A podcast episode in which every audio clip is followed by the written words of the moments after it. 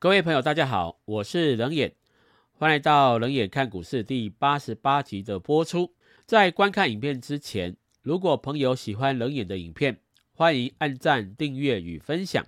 在这两天，冷眼的一位朋友来问冷眼说，他的观众哦，因为这位朋友是一位节目的主持人，他问冷眼美股值得投资吗？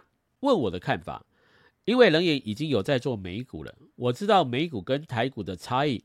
我认为美股一定要投资，所以我就很直白的想法，一定要买美股啊，这没什么好说的。那但是一般人对于美股的看法比较保守，觉得说买美股很复杂，这是一般投资人的想法。今天冷眼录影片来跟各位说，冷眼其实在美股的交易呢，我认为它的交易方式不会太难，就跟外国人来买台股一样。外国人买台股可能就是买一些 ETF 或是比较大的全指股。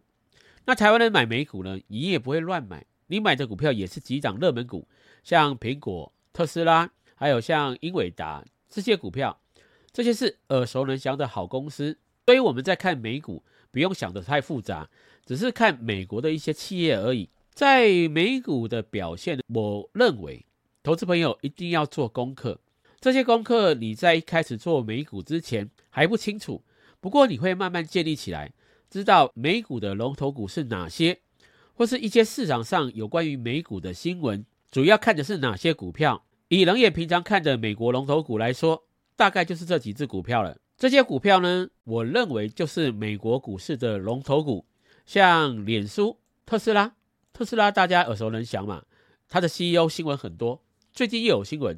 最近特斯拉的新闻是马斯克的官司打赢了。另外呢，在二月四号有一则新闻是美国政府刚宣布调整退税政策，特斯拉就宣布 Model Y 涨价。新闻的内容呢，可以上聚亨网。这则新闻是特斯拉在礼拜五上调美国 Model Y 的价格。业界推测的原因是因为美国财政部当天稍早。调整电动车的退税政策，允许更多跨界修理车获得七千五百美元的电动车税额抵免。根据美国财政部去年发布的认定标准，五人版 Model Y 等一众跨界修理车不符合 SUV 的标准，只适用五点五万美元的标准。美国最新的政策调整将使得具有相似特征的跨界车。得到一致的对待，只要售价低于八万美元，就可以享受七千五百美元的退税额。美国政府宣布了这则退税的政策，特斯拉就调涨了最新 Model Y 的价格。特斯拉一直是全球投资人关注美股的焦点，包括了去年的暴跌以及今年的暴涨。英伟达的新闻一向也很多，它是美国晶片业者的龙头股。另外，超微、台积电 ADR、机体的美光、艾斯摩尔、Netflix、亚马逊、苹果电脑、谷歌、波克夏，投资朋友在以往冷眼讲美股的影片，也有看到冷眼对资料的整理。今年美国的龙头股，从一月的开盘到二月三号为止，表现最好的是脸书这家公司，涨幅超过五成哦。投资朋友要知道，目前的时间点才二月三号，扣掉假日，今年的美股到现在为止交易的时间只有二十三个交易日，二十三个交易日，脸书的涨幅就有五成五了。去年的股价遇到逆风，脸书股价大跌，今年只花了短短二十三个交易日，涨幅就高达五成五。美股的魅力由此可见。美股今年涨幅第二大的是特斯拉，今年短短二十三个交易日，涨幅高达五十四个百分点。特斯拉也是去年大跌的股票，股价的走势相当强。如果没有昨天礼拜五下压的动作，脸书今年的涨幅可能超过六成了。另外，美国晶片的龙头股英伟达，代号是 NVDA，NVIDIA。今年一百一十二年二十三个交易日的涨幅也有四十四点三八个百分点，涨幅也很恐怖。美股的龙头股，目前为止涨幅第四名的是超维，今年的涨幅有三十二点九二个百分点。台积电在美国 ADR 有挂牌，很多投资朋友在操作台股的台积电时，许多的专业操盘者在看国内台积电的股价时，也会看美股 ADR 的表现。美股 ADR 的表现，今年到二月三号为止，涨幅是二十七点零八个百分点。如果你是有在看美国 ADR 的投资朋友，台积电从去年的低点三百七十块，还原全值是三百六十七点八八元，一路的大涨，你整波都可以掌握到。台积电的涨势也非常的强。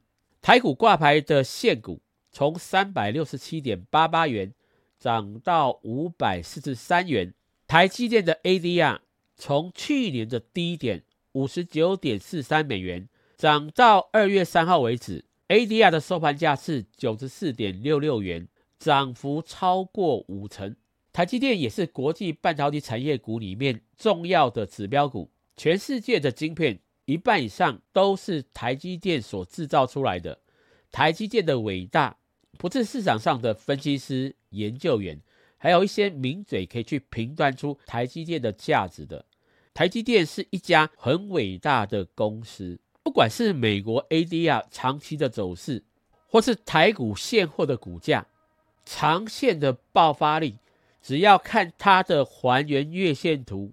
就可以感受到，在一九九四年挂牌的时候，以还原全值的价格来看，最低的股价是二点一一元。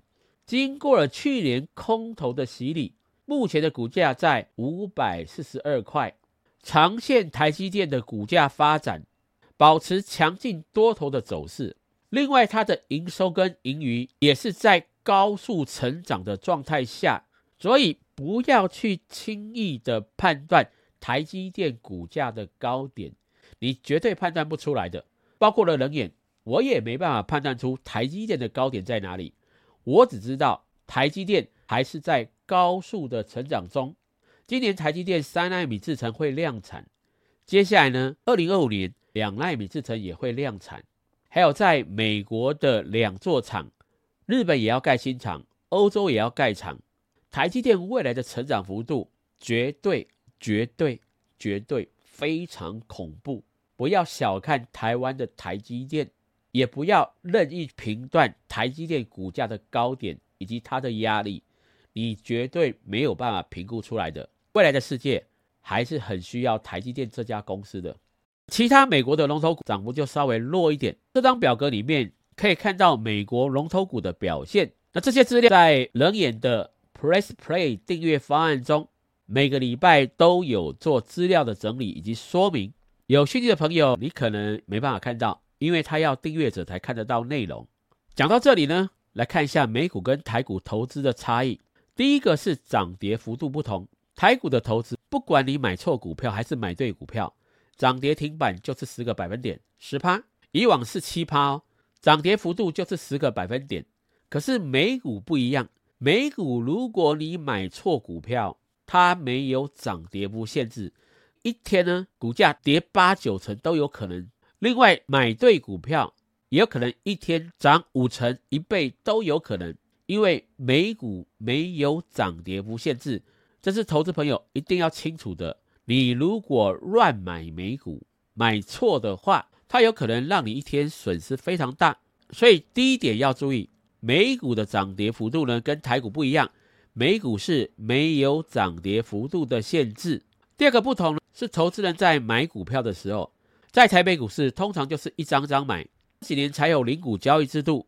不过台湾的投资人还是喜欢买股票一张一张买，一张就是一千股。比如说你买金融股啊，或是买台积电，或是买联发科、红海，一次都买一张。美股是一股一股买。你在下单的时候，你所交易的数量都是以股来计算。比如说，苹果电脑一次买一百股，特斯拉一次买十股，波克夏点 B 一次买一百股或是五十股都可以。因为美股的买法是一股一股买，可是台股的下单，你如果不是用零股交易，一次就是买一千股，就是一张。第三个不同呢是下单方式的不同。台湾的投资人买台股都是下单到券商直接买了嘛，手续费跟交易税都很清楚，也可以去券商杀比较低的手续费。可是下单到美股的话，有两种方式，一种叫付委托，透过台湾的券商再下单到美国券商买美股，你会在国内的券商付委托的部分看到你美股投资的状况。第二种买美股的方式是直接开美国的券商，直接下单给美国券商来买卖美股。它的差异性呢，我这边就不多谈了。所以它的下单方式跟台股不一样，看你是透过副委托，还是直接透过美国券商的方式下单买卖美股。第三个是交易时间不同，台北股市呢，我们买卖的方式就是九点开盘，下午一点半收盘。可是美股的交易时间呢？下令时间是晚上九点半开盘，凌晨四点收盘。冬令时间晚上十点半开盘，五点收盘。如果你要盯着看美股的话，你一定要当夜猫族才能盯着看美股，因为它的交易时间是在三更半夜。你除非很晚睡觉，或是晚上不睡觉，你才会盯着美股看。美股交易时间是我们在睡觉的时间。投资朋友，你只要交易习惯之后，我认为其实没有什么太大的差别。你只要稍微习惯一下，你会发现美股的交易没有你想的这么难。人也美股投资的时间不算短了，在过年的影片，人也有分享我美股交易的情况。当时我认为美股的走势蛮强的，上次分享的获利也还不错，即时库存的获利达到了二十五点五四个百分点。但是它不是实际的获利状况，它只是库存的部位还赚了两成五，有些美股部位已经获利了结，不会显示在这上面。人眼最新投资美股的状况，礼拜五二月三号，道琼下跌了一百二十七点，纳斯达克指数下跌了一点五九个百分点，S M P 五百指数跌了一点零四个百分点。冷眼的获利呢？目前在账上未实现的获利达到了三十点六三个百分点。冷眼二零二三年的投资状况，本来在二月三号一度超过四成，最后因为尾盘有拉回，今年美股投资的获利只剩下近三成七左右。美股到现在只有二十三个交易日，获利可以达到三成七。投资朋友，你认为美股能不能投资？冷眼的回答：当然可以啊！冷眼的粉丝团就会不定期的分享冷眼美股的状况。投资朋友有兴趣，也可以上冷眼的粉丝团来追踪一下冷眼所分享的资讯。我还是认为美股是值得挖宝的地方，很多很好很强的公司都在美国股市，你不操作美股太可惜了。以上就是冷眼对美股投资的看法。听完冷眼的讲法之后，你有没有对美股产生兴趣了？希望你有，也愿意花功夫去研究美股。在你投资路上，美股投资并不难，你应该可以在美股投资里面找到你的获利方程式。冷眼这一集的影片到这边结束，祝各位投资朋友心想事成，前进美股成功，拜拜。